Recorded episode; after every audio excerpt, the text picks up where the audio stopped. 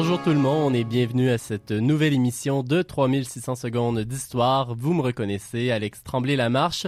Aujourd'hui, 21 décembre 2016, je suis en compagnie euh, de Christian Cloutier à la console et à la co-animation. Bonsoir. Bonsoir.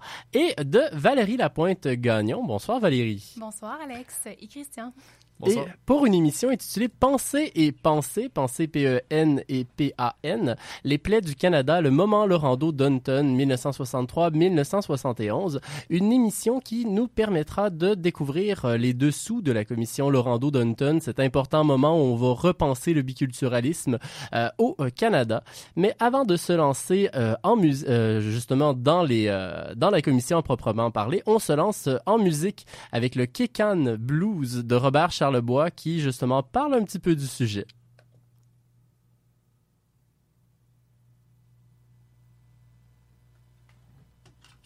On devrait l'avoir dans un instant. Ça fait longtemps que j'ai rien écrit. Je vais vous lâcher mon dernier cri. Y en a qui pensent que j'ai tout dit s'imaginent que j'ai fini. Les autres attendent la fin de ma phrase. Ils me trouvent moins hip depuis que je me rase. Y'aimait mieux ça quand je me penchais.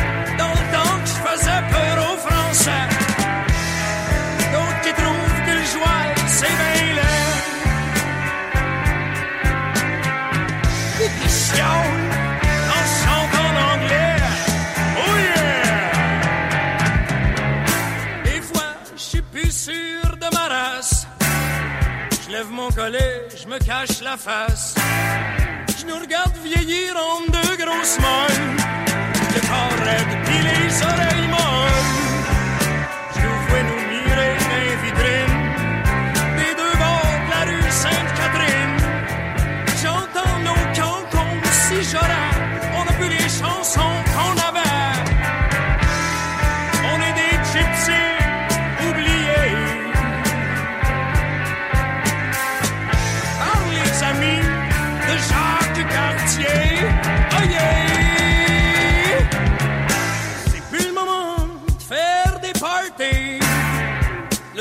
Est venu d'éclater. Arrêtons de nous regarder le nombril. C'est un chapitre déjà écrit. Faut plus contenter des croûtes. Faut devenir les meilleurs dans tout. Ça fait 300 ans qu'on se baisse au lieu de s'occuper de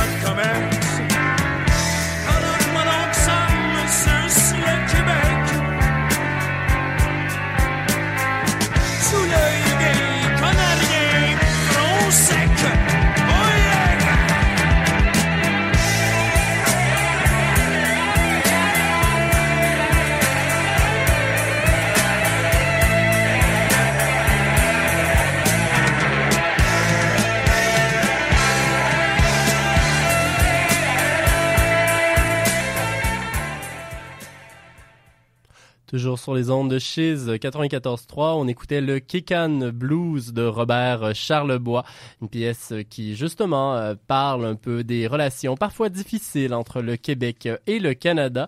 Et euh, justement, c'est ce dont on parle ce soir euh, dans une émission intitulée Penser et penser les plaies du Canada, le moment Laurando Dunton 1963-1971. Pour l'occasion, comme on vous le disait avant la pause musicale, on est en compagnie de Valérie Lapointe-Gagnon. Valérie Lapointe-Gagnon est professeure adjointe au euh, campus Saint-Jean à l'Université d'Alberta et spécialiste d'histoire politique, d'histoire intellectuelle et d'histoire euh, des femmes. Elle se spécialise en fait dans les relations entre anglophones francophones, dans les relations entre le Canada et le Québec. Elle a fait une thèse de doctorat sur le sujet à l'Université Laval il y a quelques années et euh, elle travaille maintenant sur le sujet dans différents colloques, différentes publications. Et on a le plaisir de la recevoir ce soir tout droit d'Alberta. Merci. Et première question qu'on aime toujours poser euh, à nos invités, qui euh, permet de rentrer peut-être un petit peu dans leur vie personnelle avant d'entrer dans le vif du sujet. Euh, D'où vous est venu votre intérêt pour la commission Laurando Dunton Comment en êtes-vous venu à connaître en fait ce, ce, moment de l'histoire du Canada? En fait, mon intérêt remonte à il y a plusieurs années. Je dirais pas combien, mais au moment où je faisais ma maîtrise euh, au département des sciences historiques ici à l'université Laval, dans le temps ça s'appelait le département d'histoire et où je m'intéressais dans ce mémoire euh, au référendum de 95 et aux stratégies qui avaient été mises en place par le gouvernement libéral de Jean Chrétien à la suite du référendum pour essayer de penser les plaies entre le Québec et le reste du Canada. Puis au fur et à mesure où je touchais à la littérature sur le sujet des relations entre francophones, anglophones, relations entre Canada français, Canada anglais, relations entre Québec et Canada, je voyais que euh, les métaphores étaient très nombreuses pour évoquer justement le côté plus ardu de ces relations-là. On parlait souvent de mariage forcé, de mariage arrangé entre deux époux qui peuvent pas faire autrement que de cohabiter, mais qui ne vivent pas d'une passion dévorante l'un pour l'autre. Donc, euh, on parlait aussi souvent de mal canadien. Mais je voyais aussi euh, ce qui était beaucoup moins fréquent, euh, une littérature qui tentait de construire des ponts, d'essayer de euh, montrer ces moments où il n'y avait pas eu de division et où euh, certains intellectuels ou responsables politiques avaient tenté de tendre la main à l'autre et de mieux le comprendre. Et je me suis dit, il y a quelque chose à faire sur cette littérature-là. donc, j'ai voulu penser les moments de la volonté de réconciliation et ça m'a mené en en parlant avec euh, mon euh, directeur de mémoire euh, à l'époque, qui est devenu mon directeur de thèse, à voir, qui s'appelle Martin Paquette, là, je vais préciser son nom ici, au département des sciences historiques de l'Université Laval, que un des grands moments de cette volonté réconciliatrice-là s'était passé dans les années 60 avec la Commission royale d'enquête sur le bilinguisme et le biculturalisme, où on a vraiment voulu sonder les Canadiens sur leur euh, vouloir vivre ensemble. Donc, c'est vraiment l'idée de euh, mieux comprendre les moments de rapprochement et comment est-ce que ces moments-là se sont déroulés? Où étaient les points de tension? Puis, euh, où étaient les aspects plus faciles, où ça coulait, où on sentait qu'on pouvait bâtir une relation entre anglophones, francophones au Canada? Est-ce que tu y vas, Christian, pour le contexte? Mon Dieu, je suis plus habitué de parler à la radio. Euh, afin de nous plonger dans le sujet, pouvez-vous d'abord nous parler brièvement du, contexte euh, politique, euh, culturel, social, voire même, dans lequel le Canada se trouvait dans les années 1960? Euh, ben, pour comprendre le contexte de la commission, je dirais qu'il faut remonter au contexte de l'après-deuxième guerre mondiale. Le Canada arrive à un point où il s'est investi dans la deuxième guerre sur la scène internationale pour la première fois de manière plus indépendante par rapport à euh, la Grande-Bretagne. Donc, euh, euh, est en train de se détacher de ses rapports avec son ancienne mère patrie et il arrive au dire de certains intellectuels, notamment euh, le sociologue Jean-Charles Falardeau, euh, dans une période de vie adulte où justement il se détache des repères britanniques, où l'influence américaine se manifeste de manière foudroyante sur la scène culturelle et économique, et où il doit définir de nouveaux repères euh, qui sont spécifiquement canadiens. Mais qu'est-ce que le Canada en fait? Et sans le Canada français, c'est pas évident c'est les Canadiens anglais, ce qu'ils ont de spécifique? Il euh, n'y a rien qui peut mener à dire qu'ils ne deviendraient pas américain à un certain moment, étant donné euh, l'influence économique et culturelle très forte du voisin. Euh, donc, ces questionnements identitaires-là euh, sur la scène politique, on cherche des repères. Dans les années 60, on va avoir des débats déchirants autour du drapeau à adopter. Mhm. est-ce qu'on adopte un drapeau spécifiquement canadien ou est-ce qu'on conserve un drapeau qui nous rappelle le passé colonial? donc, ça, c'est le contexte politique. contexte social, les années 60, on est vraiment dans des années de prise de parole citoyenne. Euh, au Québec, évidemment, c'est l'avènement euh, d'un nouveau, euh, ben, du, du néo-nationalisme avec un souverainisme. On voit se former des groupes qui vont devenir des partis politiques qui prônent ouvertement la séparation, l'indépendance du Québec. On critique notamment le manque d'ambition du gouvernement fédéral envers le bilinguisme. Les Canadiens francophones se sentent un peu des laissés pour compte de la la fédération. Et puis, on arrive à un moment important où on va célébrer le centenaire de la Confédération. Bon, ça a une importance particulière parce que bientôt, on va célébrer ou non, on va du moins souligner le 150e anniversaire de la Confédération, mais à l'époque, euh, c'est le centenaire et euh, on veut faire le point sur la situation des relations euh, tendues entre anglophones et francophones dans un contexte de prise de parole citoyenne, dans un contexte où on veut trouver des repères identitaires significatifs pour le Canada. Et euh, qu'est-ce qui va amener le gouvernement de Lester euh, B. Person à mettre sur pied la commission, nonobstant en fait, bon, tous les éléments dont vous nous avez parlé, quel serait à votre avis l'élément déclencheur qui va faire que ah là ça prend une commission, ça prend ça prend vraiment des gens qui se penchent vraiment là-dessus là. La commission, euh, faut le spécifier, ça apparaît pas de nulle part. C'est comme n'importe quel événement dans l'histoire, c'est bien rare que ça apparaît du jour au lendemain. Il faut retourner un peu dans les racines et ce qu'on remarque, c'est que depuis quelques années, il y a des universitaires, des intellectuels. On, s'entend que les départements en sciences sociales sont en train de, de, s'agrandir, de se déployer. On voit des disciplines comme la sociologie euh, s'affirmer dans ces départements-là avec leurs nouvelles méthodes de sondage, d'enquête. Donc, on est dans ce contexte-là et on a des intellectuels qui veulent penser euh, de manière objective, avec les, de manière scientifique, ces relations-là. Donc, euh, euh, de plus en plus, on se regroupe. On voit émerger des, des, groupes d'études autour de, des questions du bilinguisme, de la dualité, de la cohabitation. Donc, c'est vraiment dans, dans, dans ce contexte-là. Mais l'élément déclencheur, c'est qu'un de ces intellectuels-là, qui a une présence manifeste sur la scène du, du Québec, parce qu'il est éditorialiste au devoir, journal bien connu, euh, va signer, lui, une série d'articles euh, dans lesquels euh, il mentionne la situation déplorable du bilinguisme au Canada,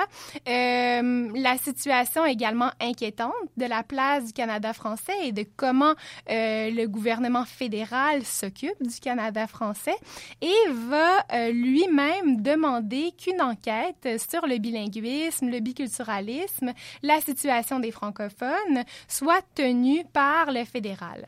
Euh, les articles sont signés au début des années 60, à une époque où ce n'est pas Lester B. Person qui est à la tête du pays. C'est euh, Diefenbaker qui est là, le conservateur, depuis 1957. Et lui, sa conception du Canada, c'est vraiment un Canada One Nation.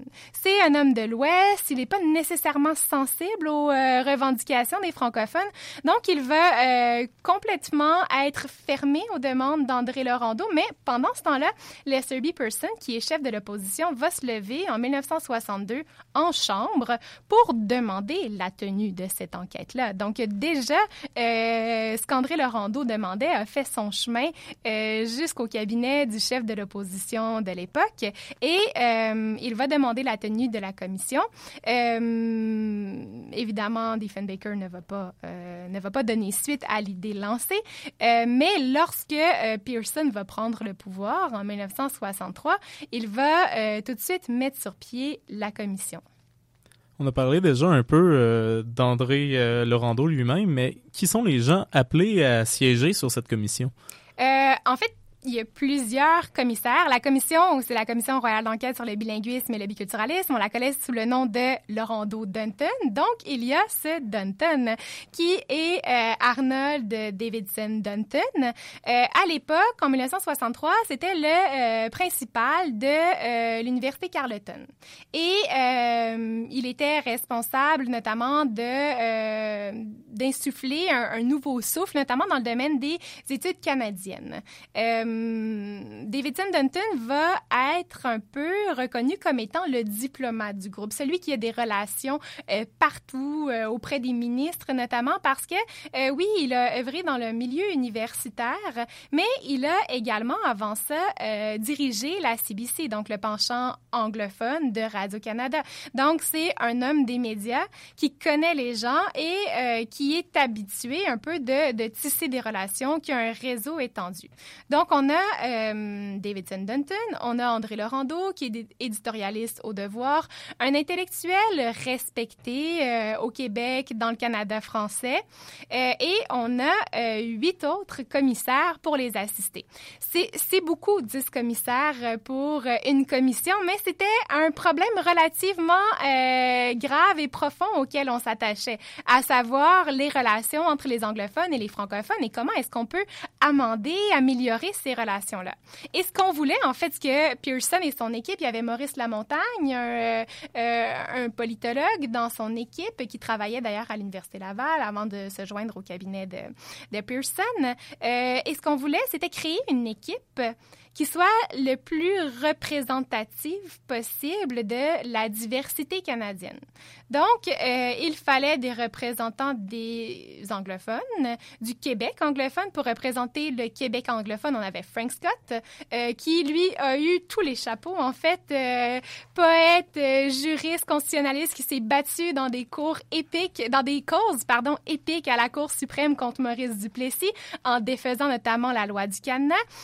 donc, poète, juriste Frank Scott, qui représentait le, Québec anglophone on avait Clément Cormier, euh, un Acadien qui avait euh, contribué à fonder l'Université de Moncton et qui, lui, euh, était dans les ordres. On avait un homme de Toronto, un juriste, Royce Fritt. On avait Jean-Louis Gagnon qui était à la presse. Jean Marchand, syndicaliste bien connu au Québec. Et pour représenter les autres groupes ethniques, on avait, je reprends les termes de l'époque, on avait Paul Wisinski qui travaillait au Centre de recherche en civilisation canadienne française à euh, l'Université d'Ottawa et qui s'intéressait, lui, à Émile Nelligan, donc euh, euh, formé en littérature. Et on avait Yaroslav Runikich, un Ukrainien qui avait migré, lui, vers l'Ouest canadien et qui occupait une place dans un département de langue slave. Pour représenter le côté, la dualité des genres, on avait Gertrude Laigne qui se faisait nommer dans les médias la grand-mère de l'Ouest, mais c'était beaucoup plus qu'une grand-mère. En fait, euh, c'était une éducatrice, quelqu'un qui avait enseigné notamment à l'Université du Manitoba, qui était désormais à Calgary. Donc, c'est un peu le portrait vaste des commissaires, mais tout ça pour dire que c'était des universitaires, le plus souvent formés en sciences sociales. Intéressant. La grand-mère de l'Ouest, je ne le connaissais pas. On aura l'occasion de revenir sur euh, Oui, ouais, c'est euh, intéressant ça. pour euh, c'est ça en dernière partie pour justement traiter plus amplement de la question des femmes. Euh, mais euh, pour le moment, justement, si on se lance du côté de la commission, lorsque la commission lance ses travaux, quelles sont les réponses du grand public? Est-ce qu'on envoie des mémoires en grand nombre? Est-ce que les médias s'intéressent à la chose? Est-ce qu'on s'y intéresse plus du côté francophone ou anglophone? Quelle est la réponse que le public et bon les la société de manière plus générale, va avoir à la commission? Chose certaine, on s'y intéresse, mais on s'y intéresse pas partout de la même façon. Vous savez, euh, le Canada, c'est un très, très vaste pays et les problèmes du centre peuvent sembler parfois étrangers euh, à la périphérie. Donc, euh, euh là où on s'y intéresse le plus, si on, on prend un peu euh, le, le, pouls à travers les médias, c'est vraiment au Québec et en Ontario. Au cœur du problème entre les, les deux cultures, entre les deux peuples fondateurs, comme on disait à l'époque. Donc, le Québec, l'Ontario, l'Acadie aussi, on s'y intéresse dans une proportion peut-être moindre, mais il y a un intérêt. On veut voir qu'est-ce qu'on va faire pour les Canadiens français. Mais euh, à l'Ouest, euh, on se prononce beaucoup moins sur la commission et l'accueil n'est pas du tout favorable parce que le mandat de la commission, c'est euh, d'étudier euh, les relations entre euh, les, les francophones, les anglophones et le bilinguisme, le biculturalisme et voir ce qu'on peut faire pour améliorer la situation du bilinguisme et du biculturalisme, tout en tenant compte, et là on le spécifie dans le mandat, des autres groupes. Mais dans l'Ouest, le bilinguisme, le biculturalisme, c'est pas nécessairement des préoccupations qui sont au cœur des débats politiques. Euh, on s'intéresse davantage peut-être plus au multiculturalisme. Il y a des communautés, notamment les Ukrainiens, qui sont très très forts dans l'Ouest et le fait de parler de peuples fondateurs euh, d'anglophones et de francophones, ça les fait sentir un peu à l'écart. Donc il y a un accueil chaleureux d'un côté euh, au Québec, mais aussi un peu on est suspicieux. Que ça va vraiment pouvoir transformer les choses et un accueil peut-être moins chaleureux du côté anglophone, mais surtout davantage dans l'Ouest. Et ce qu'on remarque, c'est beaucoup l'inquiétude des gens, c'est combien ça va coûter. Est-ce qu'on va... Ça date pas d'hier. Non, exactement. C'est toujours la même question qui revient. Puis, on, s'inquiète en fait du fait qu'on pourrait engouffrer des ressources énormes dans quelque chose qui apporterait peut-être pas de solution fructueuse au problème. Donc, euh, ça, ça revient partout. Là. Ça dépasse les frontières des provinces, cette inquiétude-là. Intéressant. Un lieu d'unification, peut-être? Oui, oui, voilà. oui. Non, mais c'est assez intéressant, en fait, euh, d'avoir le point de vue peut-être un peu euh, autre. Euh, bon, on se retrouve avec des, gens d'origines diverses, mais est-ce que les, solutions proposées sont elles aussi assez représentatives de, ce bassin de, commissionnaires assez, assez vaste? Euh, oui, ben c'est sûr que les commissaires ont un bagage qui est extrêmement riche. Euh, ils ont été formés, oui, au Canada, mais pour certains à l'extérieur également, comme Paul Wisinski est allé à l'université de Strasbourg, à l'université de Lille. Euh, euh, Jaroslav Runikij, lui, a travaillé en Allemagne. Donc, euh, on a des bagages. la plupart ont étudié en Europe. En fait, c'était un phénomène assez fréquent à l'époque que d'aller voir du côté européen dans les universités pour aller chercher des outils. Euh, euh, qu'on transposerait à notre arrivée. Donc, les commissaires vont tisser des liens avec d'autres pays. Ils vont tenter de trouver des solutions en s'inspirant de ce qui a été fait ailleurs. Et les, autres pays qui vont les inspirer, c'est notamment ceux où il y a euh, du fédéralisme, comme la Belgique, euh, la Suisse également. Mais on va s'intéresser aussi à la Finlande et à la façon dont les Finlandais ont traité leur minorité suédoise à travers les communes. Et ça, ça va inspirer une des recommandations très importantes qui sera jamais euh, mise en application par la suite, mais celle de créer des districts bilingues. Donc, des endroits dans le Canada où il y aurait euh, un certain pourcentage de la population de la minorité francophone à l'extérieur du Québec où on offrirait des services, l'éducation dans les deux langues. Mais euh, cette recommandation-là va être un peu balayée par Trudeau qui ne voulait pas balkaniser son pays, le diviser. Donc, qui cherchait des éléments plus unificateurs que ça. Donc oui, on va chercher euh, des solutions ailleurs et d'ailleurs, les commissaires vont se rendre en Europe euh, pour aller étudier sur le terrain. Donc Clément Cormier, Paul Lacoste également, euh, qui va prendre le relais de Jean Marchand lorsque celui-ci va aller travailler sur la scène politique fédérale, vont se rendre en Belgique pour aller tisser des liens avec les équipes de recherche belges. Et même la commission a des antennes à l'extérieur du Canada. Donc il y a une équipe de recherche en Belgique qui nourrit les travaux de la commission, par exemple. Intéressant. Et vous avez, et vous avez, euh, Pardon. Vous évoquiez en fait euh, euh, Trudeau euh, juste à l'instant et que bon, il y a certaines des recommandations qui l'intéressaient moins que d'autres. On reviendra sur la question en fait des différentes recommandations qui vont être faites après la pause musicale. Mais là, pour le moment, on s'en va en musique avec Gogo Trudeau des Sinners, une chanson assez sympathique qui sort en 1968, si je ne m'abuse. oui, je crois, mais je voudrais pas. En, en fait, dans les années 60, au moment de la commission, et qui justement donne un peu une idée de la façon dont on pouvait percevoir le personnage dans certains milieux.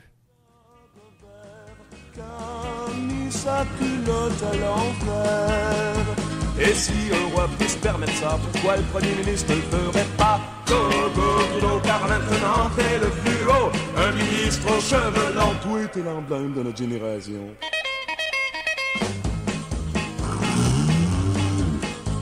Marie-Anne s'en va au moulin Marianne s'en va au moulin, Charlotte Wooden prend l'autre chemin.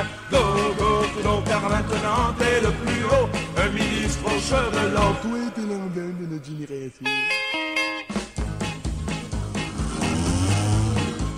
Ah, Simon, moi ne voulait danser, Simon, moi ne voulait danser. Des ministres puis je lui donnerais. Go, go, go, car maintenant t'es le plus haut, un ministre aux cheveux longs. Toi, t'es l'emblème de notre génération.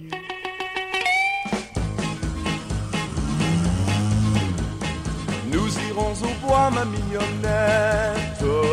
Nous irons au bois du roi. Avec une fleur entre les dents, les premiers ministres marchant devant. Go, go, go, car maintenant t'es le plus haut. Un ministre au chevelot. Tu étais l'emblème de notre génération.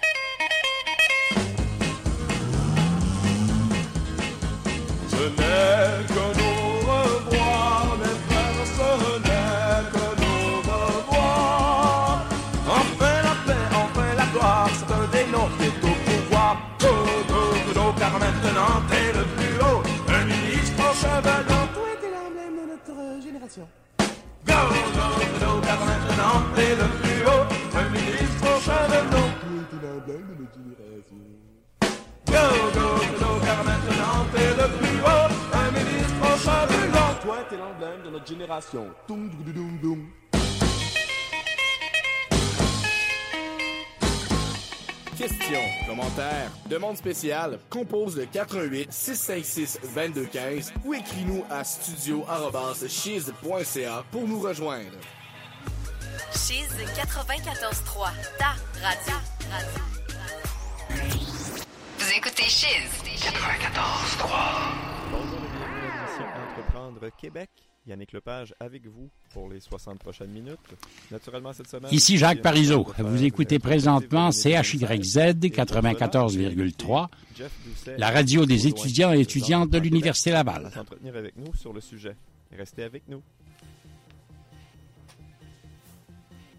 Toujours sur les ondes de Chiz 94.3, vous écoutez euh, 3600 secondes d'histoire. Et euh, ce soir, on a la chance de recevoir euh, Valérie Lapointe-Gagnon pour nous parler en fait de la commission euh, Lorando euh, Dunton. Et euh, avant la pause musicale, on parlait bon de la genèse de la commission et justement de ses, euh, en fait, de son fonctionnement en tant que tel. Mais maintenant, en fait, on va se tourner du côté en fait de ce que j'appellerais les discussions constitutionnelles et bon, en fait, des différents remèdes qu'on va proposer au, au mal canadien. Et donc, euh, tout à l'heure, en fait, on parlait euh, bon que la, la réception à la commission était pas nécessairement la même euh, n'importe où à travers le Canada. Euh, mais euh, ce que je me demande aussi, c'est est-ce que tous les acteurs en jeu sont animés d'une même volonté de trouver un remède au mal canadien, ou est-ce qu'il y en a certains en fait qui souhaitent moins y trouver un mal? Et qu'est-ce qu'on entend d'ailleurs par mal canadien? C'est une question intéressante. En fait, je crois, à travers ce que j'ai vu dans les archives, dans les correspondances, qu'ils étaient tous animés par une volonté de trouver un remède.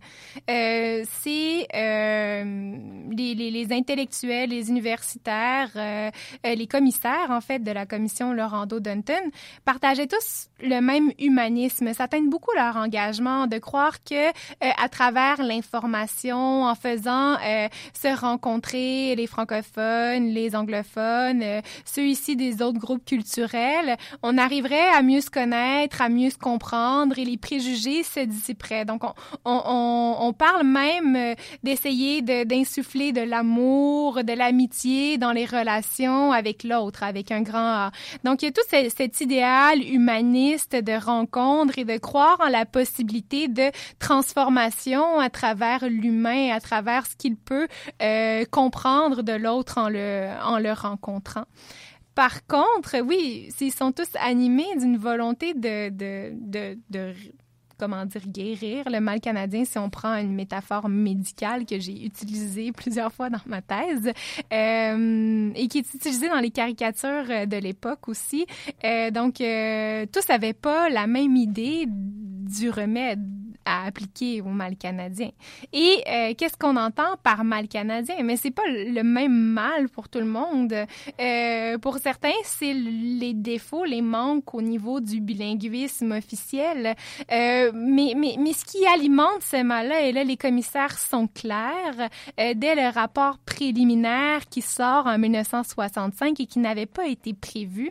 En fait, le rapport préliminaire sort à la suite de séances euh, d'audience publique houleuses dans lesquelles, notamment à Québec puis à Chicoutimi, euh, dans lesquelles les commissaires se sont fait insulter par ceux qu'ils appellent les séparatistes. Euh, et la tension est montée, les séparatistes ont empêché d'autres groupes de s'exprimer. Euh, ça a été presque violent. Donc, à la suite de ça, les commissaires sont très troublés et veulent avertir les citoyens canadiens d'un bout à l'autre du pays qu'il se passe quelque chose avec la situation du Québec et la montée euh, du souverainisme. Et pour eux, c'est ça la, la, la, source du mal canadien, c'est la montée du souverainisme qui pourrait faire en sorte qu'une des parties du Canada se séparerait et donc qu'on qu aurait plus le même projet canadien. Et la volonté de réparer, c'est de maintenir le pays uni pour qu'il puisse cohabiter encore plusieurs autres centaines d'années. Donc, le mal canadien est alimenté par le séparatisme, mais il est alimenté également par les préjugés, par le provincialisme, par le fait que euh, en Alberta, par exemple, on n'est pas au courant de ce qui est en train de se passer au Québec. Et c'est pour ça qu'en 1965, les commissaires lancent un rapport préliminaire qui se veut un cri d'alerte, un avertissement aux citoyens et ils leur disent, hein, le pays traverse une des pires crises de son histoire et cette crise-là prend sa source dans le Québec. Donc, on, voit eh, comment il se manifeste, le mal. Mais comme je le mentionnais, on va pas tous s'entendre sur euh, le remède euh, à appliquer. Euh, certains vont préconiser un remède drastique qui est de réviser complètement la Constitution, de retourner à l'origine de ce qu'on appelle le compromis initial et de revoir complètement les bases de ce compromis. D'autres, comme le constitutionnaliste anglo-québécois Frank Scott, ne veulent pas du tout qu'on touche aux questions constitutionnelles. Pour lui, la Constitution, c'est une réussite.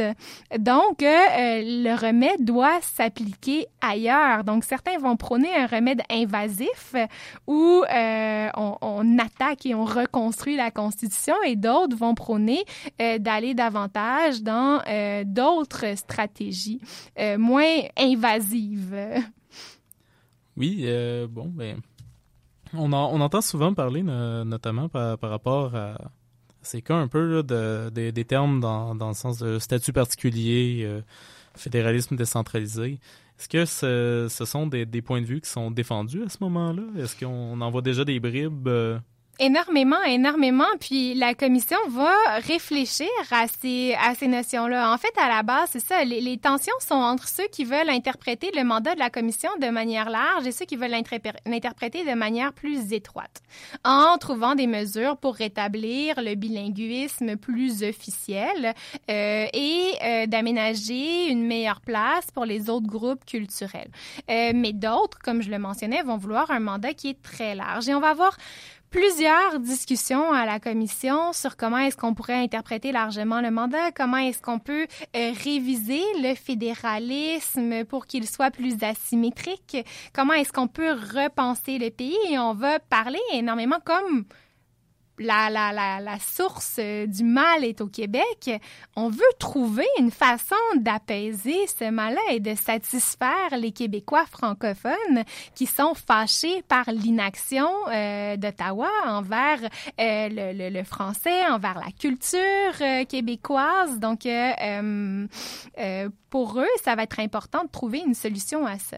Et une des solutions explorées, c'est celle du statut particulier pour le Québec qui viendrait avec un meilleur équilibre des compétences, une pleine gestion de certains domaines. Il faut dire que le fédéralisme, à partir des années 30, à partir de la crise, s'est engagé dans une route euh, vers la centralisation, une centralisation de plus en plus accrue.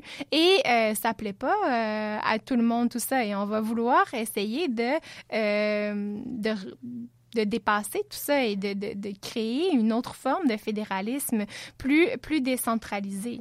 Et euh, les, les, pages bleues du premier volume du rapport final euh, qui aborde les questions linguistiques sont très intéressantes parce que euh, ces notions-là sont mentionnées et on dit, bon, on va tout explorer. À la commission, toutes les solutions vont être sur la table, les questions constitutionnelles notamment, et pourquoi pas l'idée de division complètement, on va l'explorer aussi. Mais là, on va loin. Et ça, c'est vraiment le d'André Laurando et de ceux qui le supportaient. Mais André Laurando euh, décède pendant les travaux de la commission en 1968 et lui qui préconisait un remède, comment dire, ambitieux, un statut particulier pour le Québec, une révision des bases du compromis constitutionnel. Euh, bon, lui euh, disparaît. Euh, donc, certains vont vouloir reprendre le flambeau, notamment Paul Lacoste, Gertrude Lang, un peu Royce Fritz. On voit que les divisions sont pas entre les anglophones et les francophones à la commission. Euh, vont se heurter à une personnalité très influente qui est Frank Scott euh, et son acolyte Yaroslav Runikij, qui lui ne veulent pas aller dans ces questions-là, ne veulent même pas aborder les questions constitutionnelles. Et si euh, on, voit un peu les plans du rapport qui étaient euh, dessinés au début, on abordait d'emblée ces questions-là.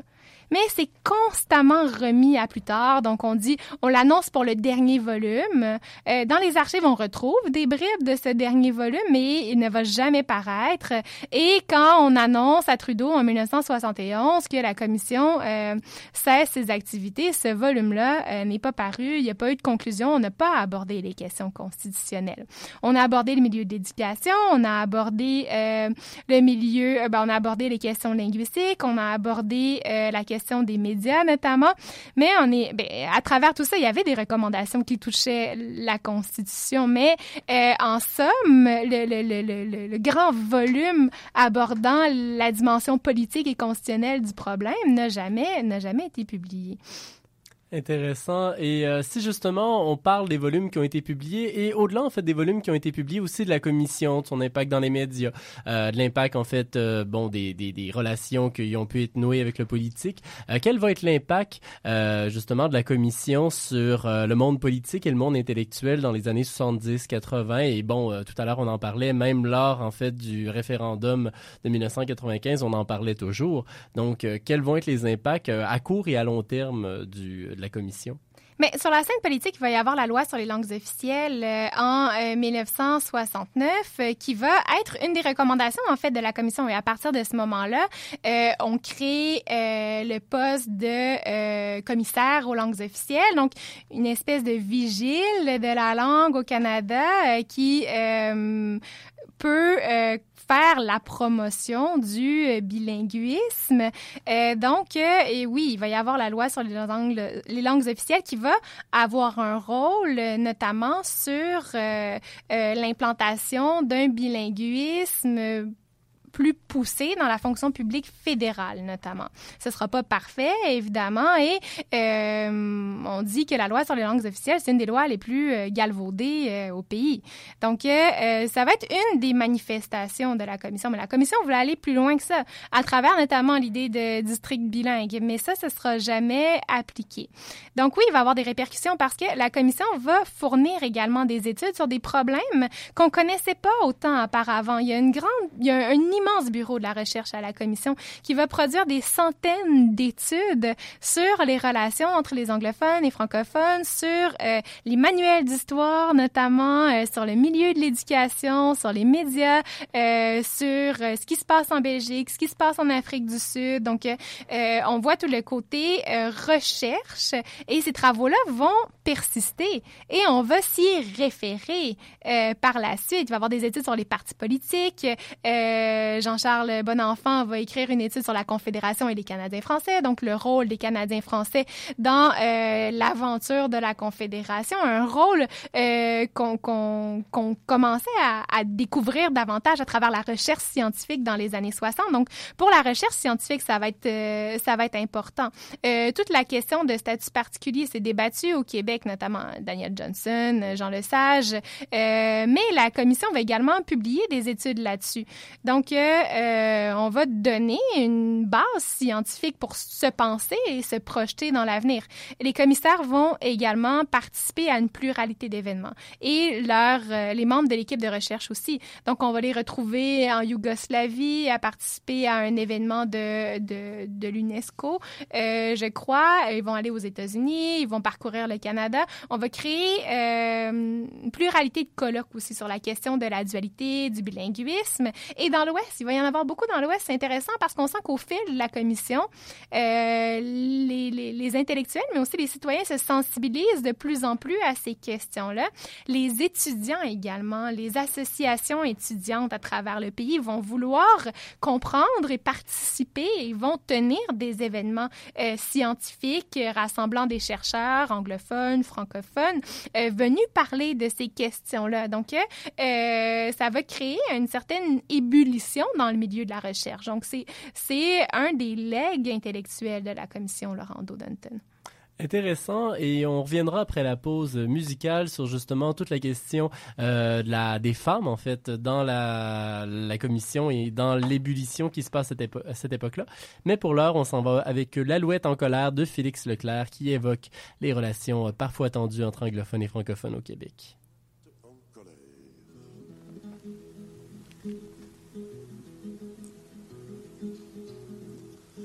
J'ai un fils enragé.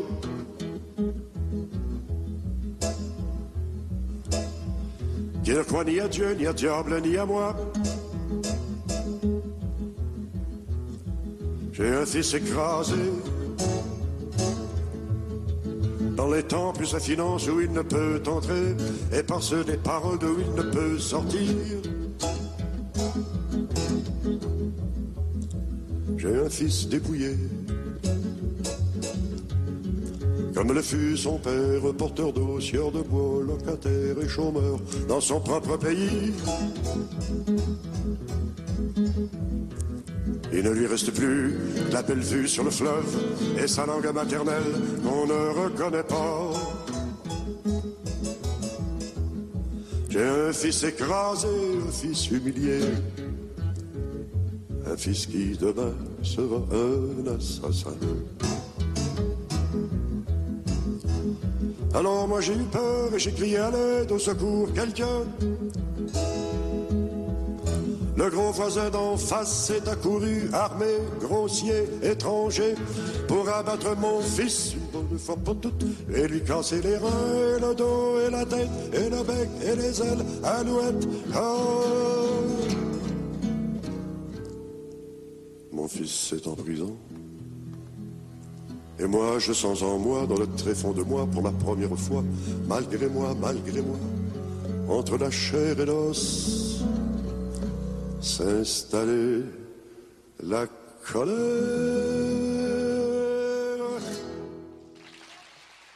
Président Bush, il vient du Texas. Puis les gens de Philadelphie, de Boston et de New York se moquent du fait qu'il parle anglais. Et il se plaignait de ça. Je dis, faites-en pas. Moi, au Canada, on dit que je ne parle ni l'anglais ni le français, puis tout le monde me comprend tellement à propos pour parler de la commission euh, de la commission Laurando Dunton, tellement à propos.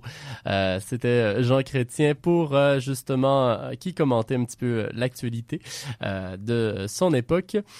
et donc on est toujours sur les ondes de Chiz 94.3. Vous écoutez 3100 secondes d'histoire et on parle de la commission Laurando Dunton, une commission sur le bilinguisme qui a eu des impacts considérables comme on l'a vu avant la pause musicale et on est en compagnie de Valérie Lapointe-Gagnon. Juste avant la pause, on vous disait qu'on allait explorer un petit peu plus en fait la question des femmes, qui est fort intéressante. On a vu que dans les dix commissaires, il y avait une seule femme, ce qui est pas beaucoup, euh, mais euh, que cette femme-là, justement, euh, elle a quand même pris une certaine importance. Et au-delà en fait de cette femme seule, il y a probablement eu d'autres femmes aussi dans les équipes de recherche et des femmes qui ont été consultées. Et donc ça m'amène à une question, c'est ça un peu plus large. Quelle a été la place des femmes dans la commission Laurando Dunton?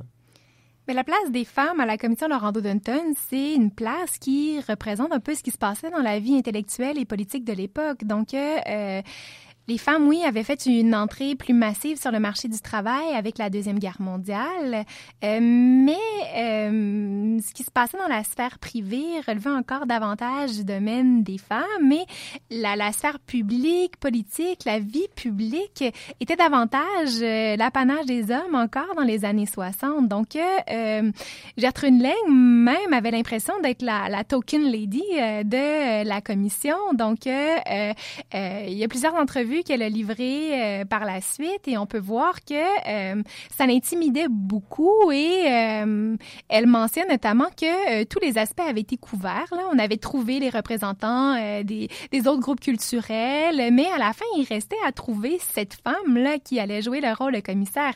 Bon, c'était pas la première commissaire d'une commission d'enquête. Il y avait eu Hilda Nidby avant la commission Massy, mais n'empêche, c'était quand même pas un phénomène qui euh, allait de soi.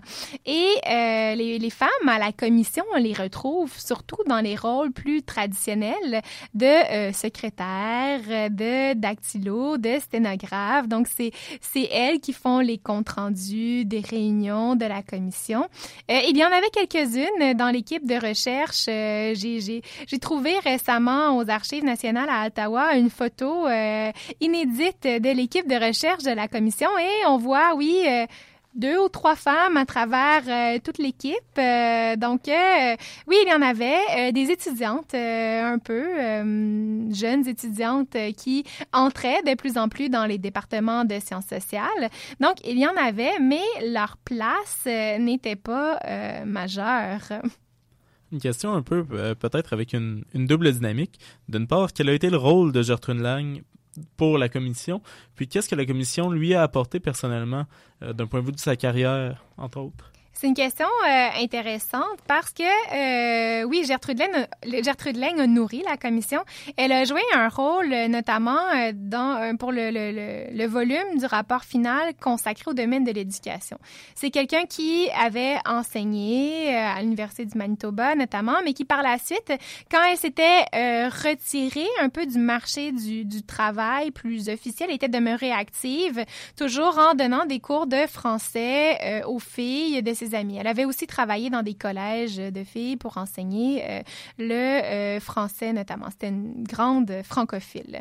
Euh, la commission va l'amener à se sensibiliser aux problèmes du Canada français, du Québec.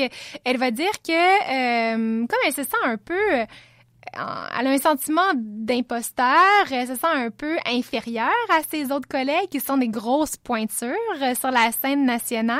Donc, elle va se mettre à lire de manière boulimique euh, tout ce qui a été écrit sur l'histoire du pays, euh, tout, tout ce qui est écrit sur les relations politiques également. Donc, évidemment, ça va accroître son bagage et elle va contribuer au volume sur l'éducation. Elle va également contribuer au volume sur les associations volontaire. Et euh, phénomène intéressant qu'elle raconte dans son journal tenu pendant la commission, la commission va un peu euh, déroger des sentiers battus lorsqu'elle va tenir avant les audiences officielles des euh, séances régionales pour tâter le pouls de la population canadienne. Et c'est quelque chose qu'elle a vu euh, en Saskatchewan euh, dans une commission sur l'agriculture provinciale et elle va euh, défendre cette idée-là à la commission d'y aller de manière un peu plus improvisée, de faire un premier coup de sonde et on va reprendre son idée d'aller d'abord à la rencontre des citoyens avant d'établir un grand programme de recherche. Donc, elle va avoir une influence et la commission va avoir une influence sur elle également comme je le mentionnais, ça va l'amener à lire, à se sensibiliser, mais euh, ça va euh, relancer complètement sa carrière.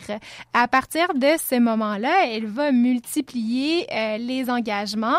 elle va travailler notamment par la suite en 1968. La commission n'est pas encore terminée, mais elle va travailler à la commission canadienne de radio et de télévision.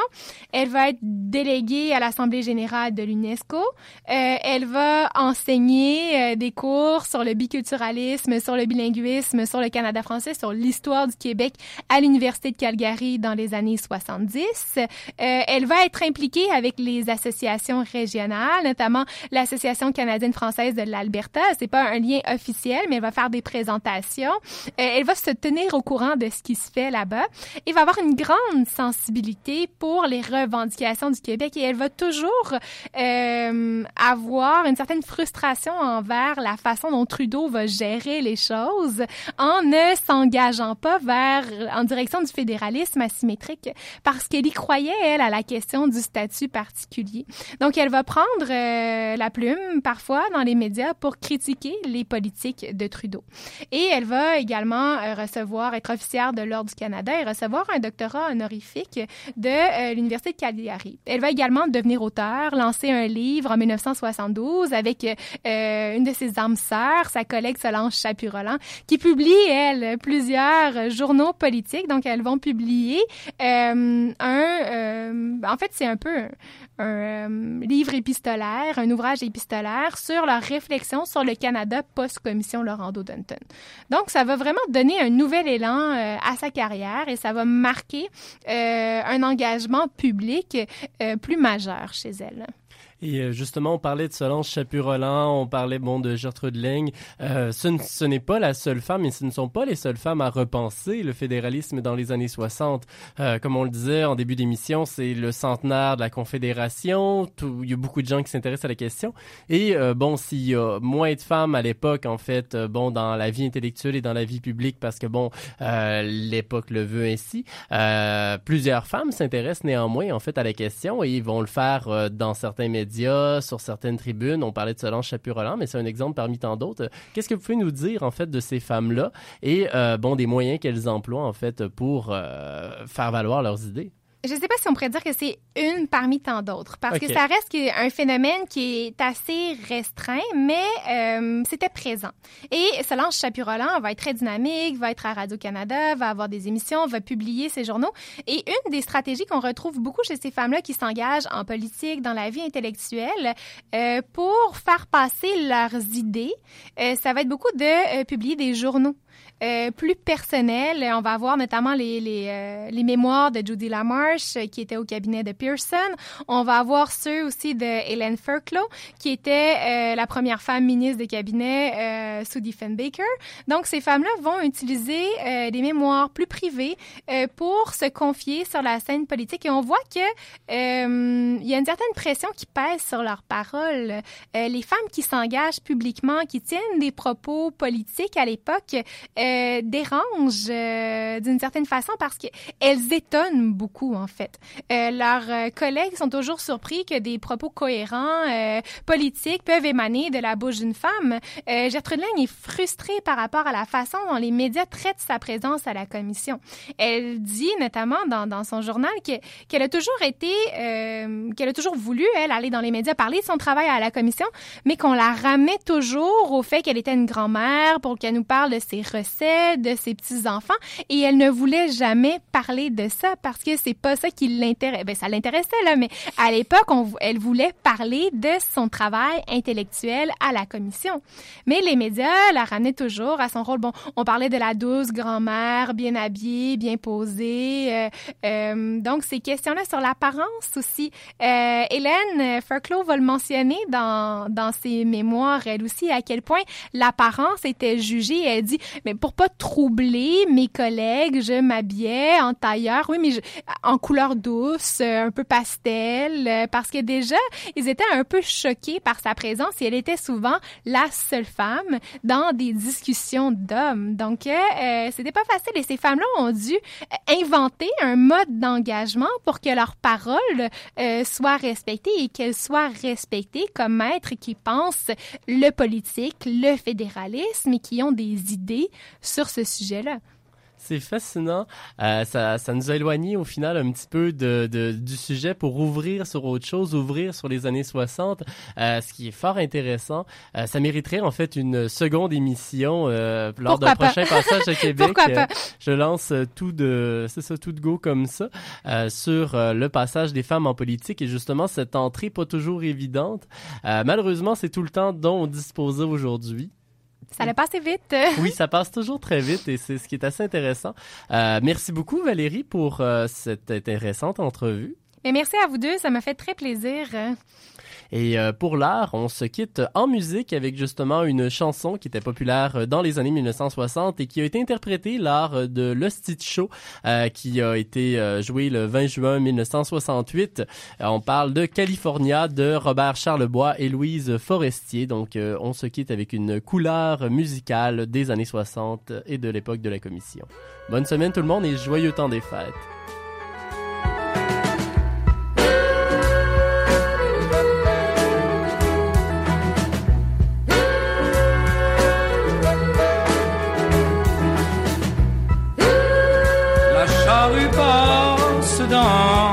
Ciel et je descends lentement l'escalier rouge et blanc de l'avion qui m'emporte chaque nuit en Californie.